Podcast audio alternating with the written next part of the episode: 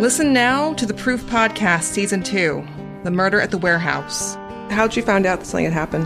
My mom called me and said, Lori, the police found a body and they're pretty sure it's Renee. Right up, right away, you thought Right Jake. away. In my head already, I thought it was Jake. Season 2 of Proof is available now, wherever you get your podcasts. I don't think that they arrested the right people. It's about time somebody's trying to do something. A Lionsgate Sound and CBC Podcast production.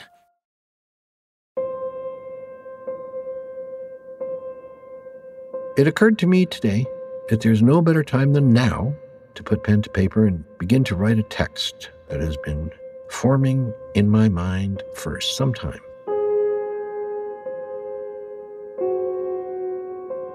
During my third year of university, I took a course with a well known Canadian author named Susan Swan. I was a fine arts student and would eventually graduate with a degree in creative writing. Wanting to publish a book someday might be one of the few things that Barry Sherman and I had in common. And while Barry's memoir, read here by actor Saul Rubinek, remains unfinished, I can't even imagine starting mine. Memories are brief, and my thoughts will be forever lost unless I commit them to paper. I thus set out to write this text. During my time in Susan arrogant. Swan's class, she was writing and researching her own book about a murder. And to help us better understand the importance of immersing yourself in a subject, Susan offered to take the class on a field trip to the coroner's office. I jumped at the chance, and it was fascinating. The coroner walked us through a bunch of different real life scenarios, and together we had to decide how the person died. What you need to know to make the call. Was it a homicide, a suicide, or a natural death?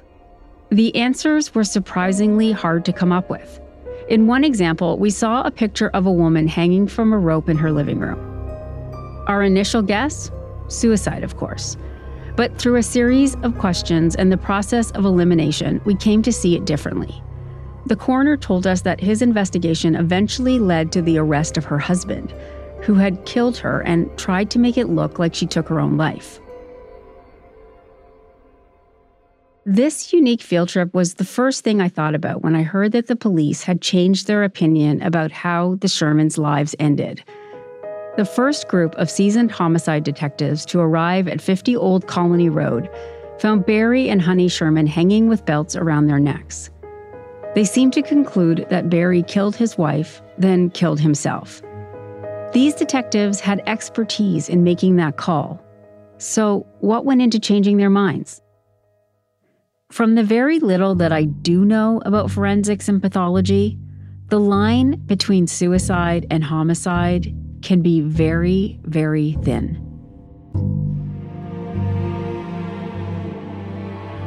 Welcome to the no good, terribly kind, wonderful lives and tragic deaths of Barry and Honey Sherman. This is Chapter 8 Thin Lines.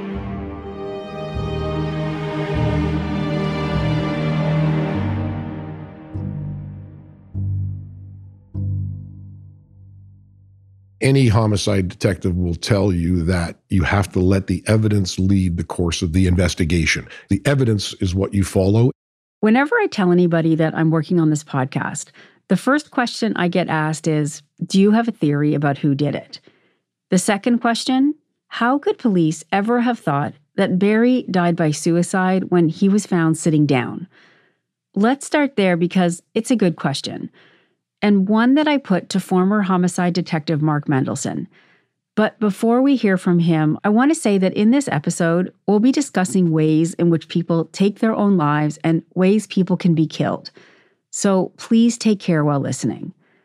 But back to that question I had for Mark Mendelson concerning the position they found Barry in.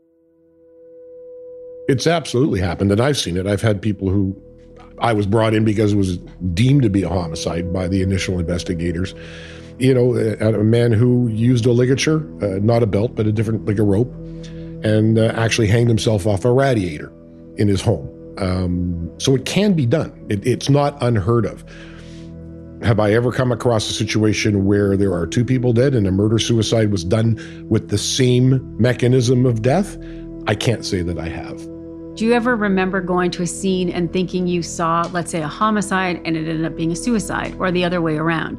It certainly happened to me. I can think of a number of occasions where somebody died by way of a weapon, and the assumption was that they died at their own by their own hand. But the scene didn't make any sense in terms of where the gun was found in relation to the body. No history of mental illness, no discussion with anybody, no financial issues, no marital issues, no uh, criminal activity issues. Nothing seemed to fit. You know, so you've got to go through your whole forensic toolbox to try and prove or disprove. I can think of more situations where we have found people who have died and I think any homicide detective would look at that particular scene and that victim and be absolutely 100% sure that that person was murdered. And yet you get into the autopsy, and despite, you know, very specialized examinations and, uh, uh, you know, forensic examinations, toxicology, biology, everything in the forensic department's toolbox, you have no anatomical cause of death and you know that person was murdered just by the nature of where they were found, but you have no cause of death. You have no anatomical cause of death. Therefore, you don't have murder. And that's a really frustrating situation. We know that when police first found the Shermans, their theory was murder suicide. While they didn't officially state it, police sources were whispering it to lawyers and some reporters. And according to the initial search warrants, they were only looking into Honey's murder. Thank you for your attendance today. My name is Brian Greenspan. On Saturday, December 16th, 2017, the day after the shocking discovery of the murders of Barry and Honey Sherman, I was retained to advise the Sherman family as to the manner in which they might contribute to the investigation of their parents' double homicide. The speed in which the police seemed to conclude that Honey and Barry died by murder suicide was pretty unusual. And for the Sherman family, it was devastating. The family had been understandably outraged by the unfounded police statement on Friday evening, which they believed from the outset had jeopardized and indeed compromised the integrity of the investigation.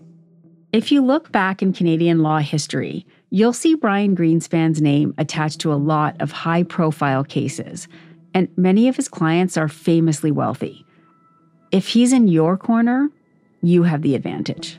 My mandate at the outset included assembling a distinguished group of homicide and forensic investigators with the commitment which we first expressed to the Toronto Police Service. And standing Monday, there December holding 18th, court in front of dozens of reporters, photographers, and cameras, Brian Greenspan introduced his team of investigators. Tom Klatt, who organized our efforts, enjoyed a celebrated career with the Toronto Police Service, which spanned over two decades. Ray Zarb, during which he spent seven was a member of the Toronto Police Services for 33 years. Dennis Bulligan, who served with the Toronto Police Service for 35 years. Alan Benton, a member of the Toronto Police Service for over 30 years. Dr. David Chiasson, the former chief pathologist of Ontario. The Sherman children were accusing the Toronto police, via their lawyer, of tunnel vision. That the police were so set on the idea that their dad killed their mom and then killed himself that the investigation had gone awry. Their experiences during the course of the investigation have led the family to reluctantly conclude that they must publicly share their concerns. In moving forward after more than 10 months of silence and frustration, to illustrate just how badly things had gone, Brian Greenspan went over what his team had discovered during the course of their investigation. Toronto Police Service failed to follow best practices and did not vacuum the area. In their failure to conduct a thorough examination of the points of entry into the home. If this best practice had been followed, they would have located a point of entry to the home, which would have seriously undermined their misleading and irresponsible conclusion that there had been no forced entry. One of the first steps in a murder investigation is to collect all fingerprints and potential DNA from the scene and to compare those fingerprints and bodily fluids with those from everyone known to have been present at the scene at a time proximate to the crime. We know that today, more than 10 months after the murders, this preliminary and simple task has not yet been completed. Aside from failing to complete the standard protocol of fingerprint elimination, the police also missed at least 25 palm or fingerprint impressions that were discovered by our private team at the scene.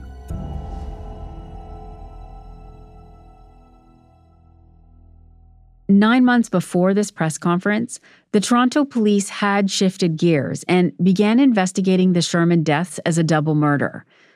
The problem for the Sherman kids was that nothing had happened since. The family conducted their own private autopsy, which David Chiasson, Ontario's former chief forensic pathologist, performed five days after the bodies were found. But standing alongside him was the pathologist who had conducted the police autopsy, Dr. Michael Pickup.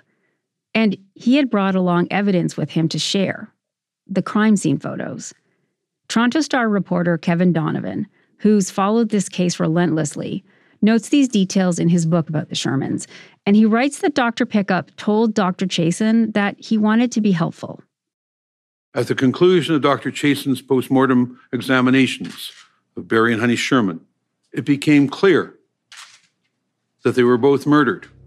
According to Kevin's articles in the Toronto Star, Dr. Chiasson honed in on a couple of key points that he said were misinterpreted during the first autopsy. He made note of blood vessel damage under the skin of their wrists that he said proved the Shermans had been tied up, even though no bindings were ever found on the scene. It's been reported that their hands were behind their backs, but only loosely held there by their coats, which had been pushed down from their shoulders. Dr. Chiasson also doubted that the Shermans were killed by the belts that were found around their necks. Again, according to the Toronto Star, he noted thin lines on the skin under the belts, indicating that the Shermans were strangled with something else, something thinner, and that the belts were only used there to hold up their bodies. These findings to Dr. Chiasson tipped the scales in favor of a double homicide theory. We offered access to those conclusions, but it was not until January 24, 2018, that the lead investigator from the Toronto Police Service met with Dr. Chiasson. It is our understanding that this discussion impacted and contributed to the belated public announcement by the Toronto Police Service on January 26, 2018, that Barry and Honey Sherman were the victims of a targeted double homicide.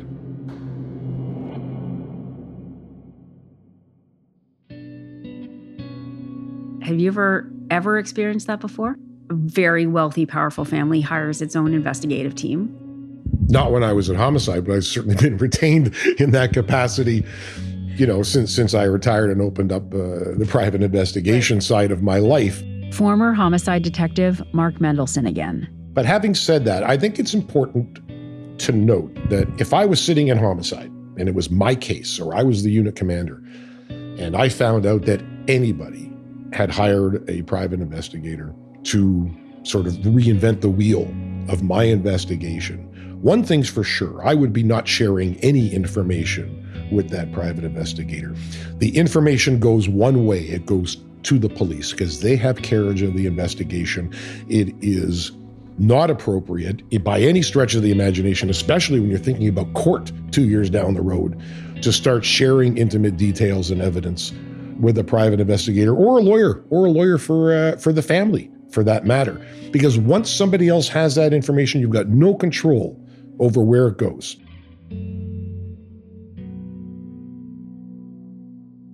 However, according to Kevin Donovan's reporting, the police did share evidence with the Greenspan investigation, those crime scene photos. And although it's not unprecedented for police to share evidence with a private investigation team, it is rare. But Greenspan says his shadow investigation was what made the Toronto police shift their theory. We've asked both Greenspan and the police to comment, but neither have responded. Boston Recorder Emergency 510. My wife's been shot. I've been shot. One of the most sensational stories in Boston's history a white suburban couple shot in the heart of the city, followed by a massive manhunt for the black man who did it. Now the chase is on. You can't make this shit up. Oh, but they did make it up. This is a true story. Boston Globe and HBO documentary films present Murder in Boston, the untold story of the Chuck and Carol Stewart shooting. Listen to Murder in Boston on your favorite podcast app. Have you seen the movie E.T.? Yep. Extraterrestrial, so just add the letter L, so it's pronounced E-T-L. Itiel. Perfect. Itiel Dror is a cognitive neuroscience researcher, an expert on the human brain and how cognitive biases affect our decisions. Okay, so there's a number of uh, points to make. Point number one we know that people are not rational. This is not new. What I've brought into the table is showing that even scientists, even experts, supposedly objective and impartial, they too have biases. People who do science are also susceptible to biases that people in everyday life have whether it's her experience, her training, her motivation, her ideology, her working environment, the organizational culture, loyalty, the whole bunch of different factors that relate to the expert, to the person doing the autopsy, making the forensic decision. Nothing about the case, it's something about them personally. So, in the case of the first set of experts, their unconscious bias might have led them to quickly assume this was a murder suicide. Maybe because the crime took place in a home, maybe because nothing was reportedly stolen, and maybe because there was no sign of forced entry. But according to Itiel, the second team would have also brought their own set of biases. It's hard to ignore the fact that the second team was hired by the Sherman family because they were furious over reports that Barry had killed Honey and then himself. We have looked at experts where we hired over a hundred experts and told half of them, hello, I'm from the prosecution. Can you look at this case? And we told the other half, hello, I'm from the public defender. Can you look at this case? And gave them the exact same information. And they conducted forensic analysis that has been published in the literature as being objective. And we found a huge impact. We call it the allegiance effect. When they believe they're working for the prosecution, the conclusion aligned more with the prosecution perspective. When they believe they're working for the defense, then their conclusion aligned with the defense. So this is an organizational factor. In other words, experts are not infallible. You assume it's obvious to them the difference between a homicide and a suicide, but it's not. I mean, I learned that in creative writing class. Some cases are more difficult uh, to determine the ambiguous cases. The ambiguous cases, the forensic pathologist can always say undetermined. I cannot determine the manner of death. So if they're not sure that it's suicide or homicide, they don't have to decide. So when they decide, they should reserve it when they're very, very confident in their conclusion.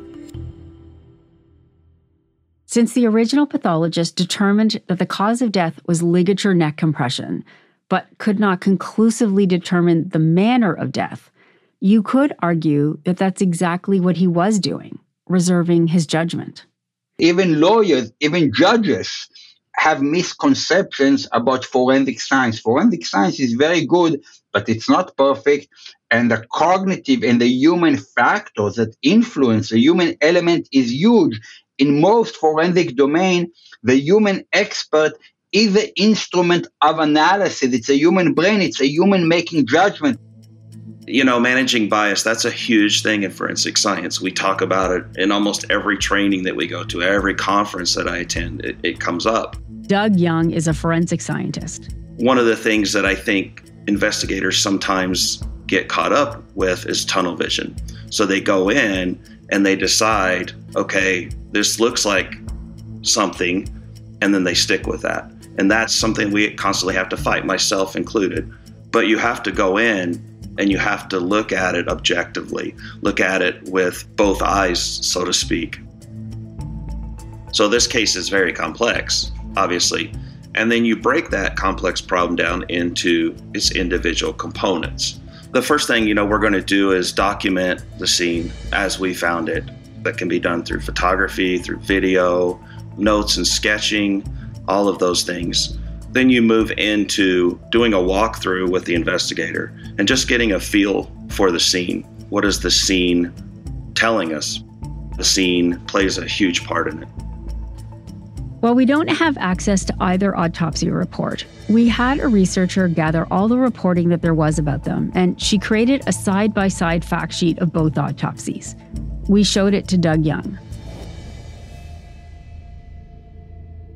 In looking at the, the autopsies, and again, I'm not going to know definitive answer, but you know, just for me, if they the hands were bound, for instance, right, he would have to hang her then bind his hands and get them behind his back. Okay, so he'd have to do that before he had the belt, right? How, how does that work? I mean, it's very complicated to be able to accomplish that. Is it impossible? No, it's not impossible. I have seen suicides where their hands are behind the back, but it's not common, not common. And, you know, I think, again, we have to take into account we're not talking about someone who's at a younger age, how easy would that be for someone that's 75 to do? I'm 53 and I couldn't do it, right? It would be very uncomfortable.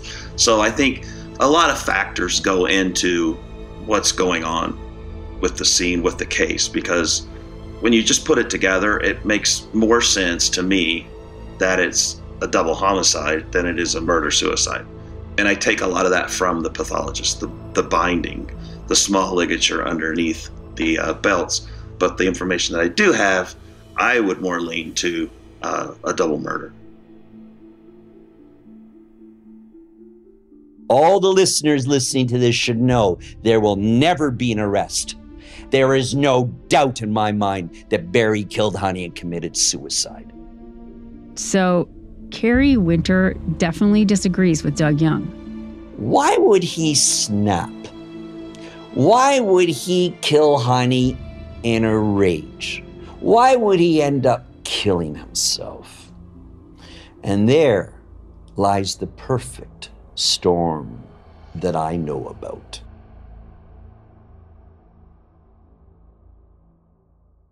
And there's only one person I've ever known who's got a temper like him, and that's me. When Barry would take off his glasses and he'd lose his fucking mind and he'd lose his temper, he was scary. Anybody who knew Barry can say he was kind and generous and roly poly and sweet talking and soft spoken. But anybody who knew Barry, catch him on a bad day, catch him when he was angry, and he was downright scary. And that day, when he came home from Apotex, something happened in that house. Something happened in that house and they were not targeted. Murderers did not come into Old Colony and kill Barry by dragging them to a pool. They would have come and put two bullets in each one of them. End of story. This clearly is not the end of the story. But to play out Kerry's theory, we wondered if there was any way that Barry had been pushed to the edge. What was happening in the days and the months before his death? Remember that by the end of 2016, Barry was under investigation by the federal lobbying commissioner for that Liberal Party fundraiser that he threw at his house. Then, just a few months later, Barry fired an Apotex chemist for allegedly stealing millions of dollars worth of drug formulations and selling them to a rival drug company in Pakistan. Around the same time, there was that scandal with then Apotex CEO Jeremy Desai, who allegedly had an affair with a rival drug company employee who reportedly passed on company secrets to Desai. That same year, Apotex lost a huge patent case to the tune of $580 million. And there's one more event that we haven't talked about. In the last few weeks of his life, Barry launched a lawsuit against a convicted fraudster who allegedly duped him out of $150,000 which seems like a trivial amount for a billionaire. And then there were, of course, the matters closer to home. Two weeks before his death, according to Donovan's reporting, Barry had been emailing his son, urgently trying to get Jonathan to pay back a $50 million loan. We might have to pay the 580 million judgment in January. We thus need to take steps to improve liquidity, in case needed. I thus request that you arrange first mortgages to enable paying 50 to 60 million to Sherfam if possible. Please do within weeks. And the long standing lawsuit with his cousin Kerry Winter. According to Kerry, his legal action made things even more stressful at home. He said Honey was furious. Not only was she mad at Kerry, but Kerry says she was also upset about what she perceived as gossip going around the Jewish community. Are they whispering that maybe he stole? Maybe he ripped off orphans? You know, I think that you'd have to be Jewish living in this city to understand the fallout of this scandal, this ongoing litigation. And on top of all of this, there's Honey's dream home. Plans were underway to construct a 16,000 square foot mansion. From police interviews, we know that Barry was very much against the idea. All of this had to be stressful, for sure. But it's not like Barry wasn't used to this kind of thing. He seemed to relish fights, went after people long after his own lawyers told him to stop. So, were the last months of his life really more difficult than any other period of time? My misfortune was his good luck. I lost my parents. He scooped up Uncle Lou's business and he ran with it. And I said, But Barry's interesting. He's in the front of a locomotive train. The train faster and faster and faster. And he's this maniac on the front of the train. And as the train's going faster and faster down the track, left and right by the side of the railroad tracks are bags of money. And he's grabbing each bag and he's throwing the bags in the back. And he keeps going faster and faster and faster, but he's in this frantic state. And that was Barry. All the bags of money he grabbed. He never had a chance to smell the roses. He never enjoyed his money. The money never brought him happiness.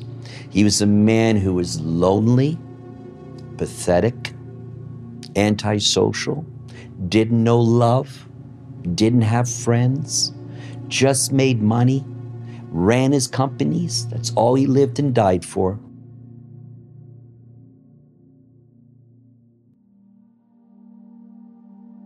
By the time this podcast is out, the Shermans will have been gone for more than five years. And there are rumors of deep rifts within the family. Jonathan told the Toronto Star that his sister thinks he had something to do with the crime, something he denies. Both Kaelen and Alexandra's marriages have broken up since the deaths of their parents. Kaelen's only lasted a few months. And things between Aunt Mary and the Sherman kids got so bad that she wasn't even invited to Kaelen's wedding. In 2019, the Sherman family's investigative team, headed by Brian Greenspan, quietly disbanded with no public comment about their work. More recently, Jonathan Sherman reportedly hired yet another former Toronto homicide detective to keep digging. And according to media reports, it's not a move supported by all of his siblings. And there's been a lot of upheaval at Apotex as well. CEO Jeremy Desai eventually resigned. He was replaced by longtime Apotex employee and Barry's right hand man, Jack Kay.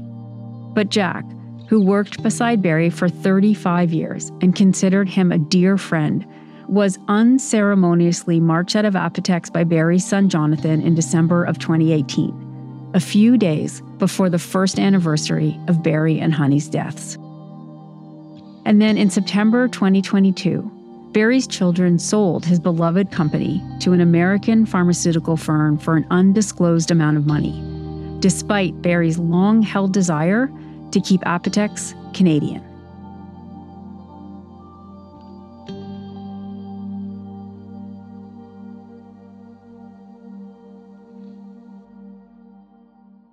To mark the five year anniversary of their deaths, two of the Sherman children made rare public comments. Both Jonathan and his sister Alexandra issued separate statements. Alexandra spoke of the need to have this resolved to bring some kind of closure. Jonathan said much the same thing, but added a monetary incentive. He upped the reward for finding his parents' killers to $35 million.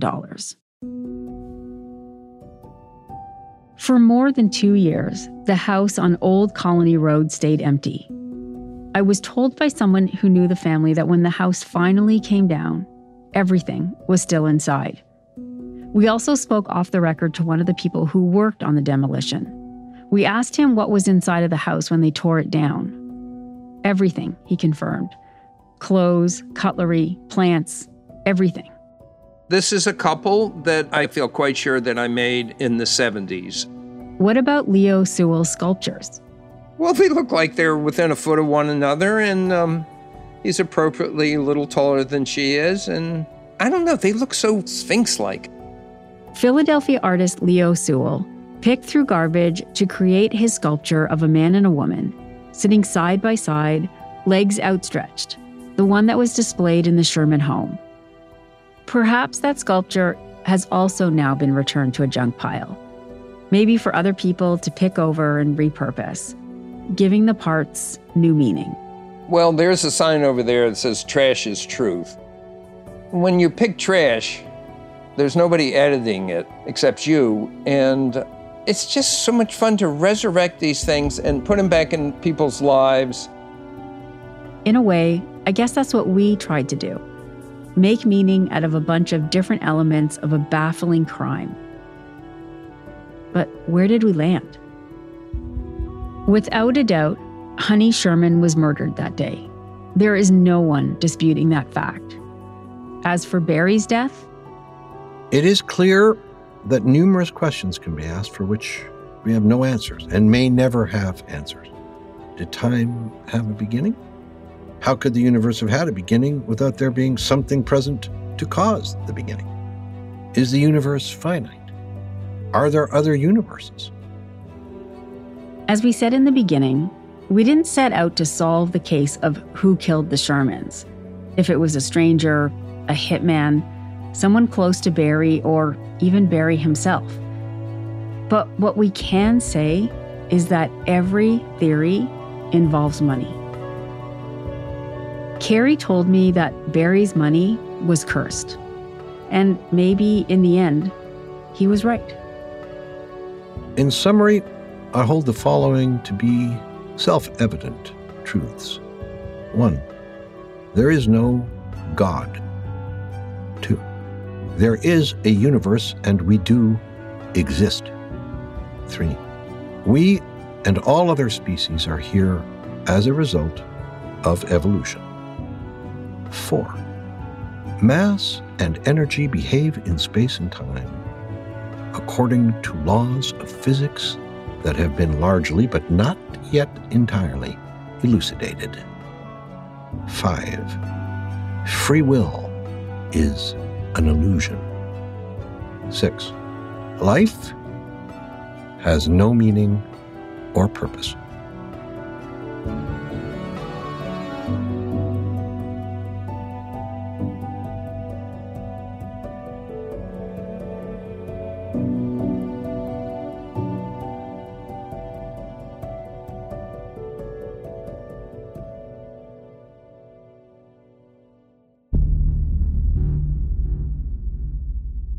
The no good, terribly kind, wonderful lives and tragic deaths of Barry and Honey Sherman was written and produced by me, Kathleen Goldhar, Michelle Shepard, and Lisa Gabriel. It was executive produced by Charlie Webster, along with Lisa Gabriel and myself. Andrea Varsany is our associate producer. Our technician is Laura Antonelli. Sound design and mixing by Reza Daya. The role of Barry Sherman is played by Saul Rubinek. Stuart Cox is the executive producer for Antica. Our team from CBC Podcast includes Roshni Nair, who is our digital producer, Evan Agard is our video producer, Tanya Springer is our senior manager, and Jeff Turner is our senior producer. Chris Oke is the executive producer, and Arif Noorani is the director of CBC Podcasts. Leslie Merklinger is the executive director of CBC Podcasts. Special thanks to Eunice Kim, Willow Smith, Debbie Pachenko, Alexis Green, Melissa Tesler, Nina Beveridge, Sydney Bradshaw, Nicole Urban, Christopher Christopher Black, Nathan Goldhar Killick, and Paula Santana. This is a Lionsgate Sound co production with CBC. Lionsgate Sound engineered by Pilgrim Media Group in collaboration with Antica Productions exclusively for CBC.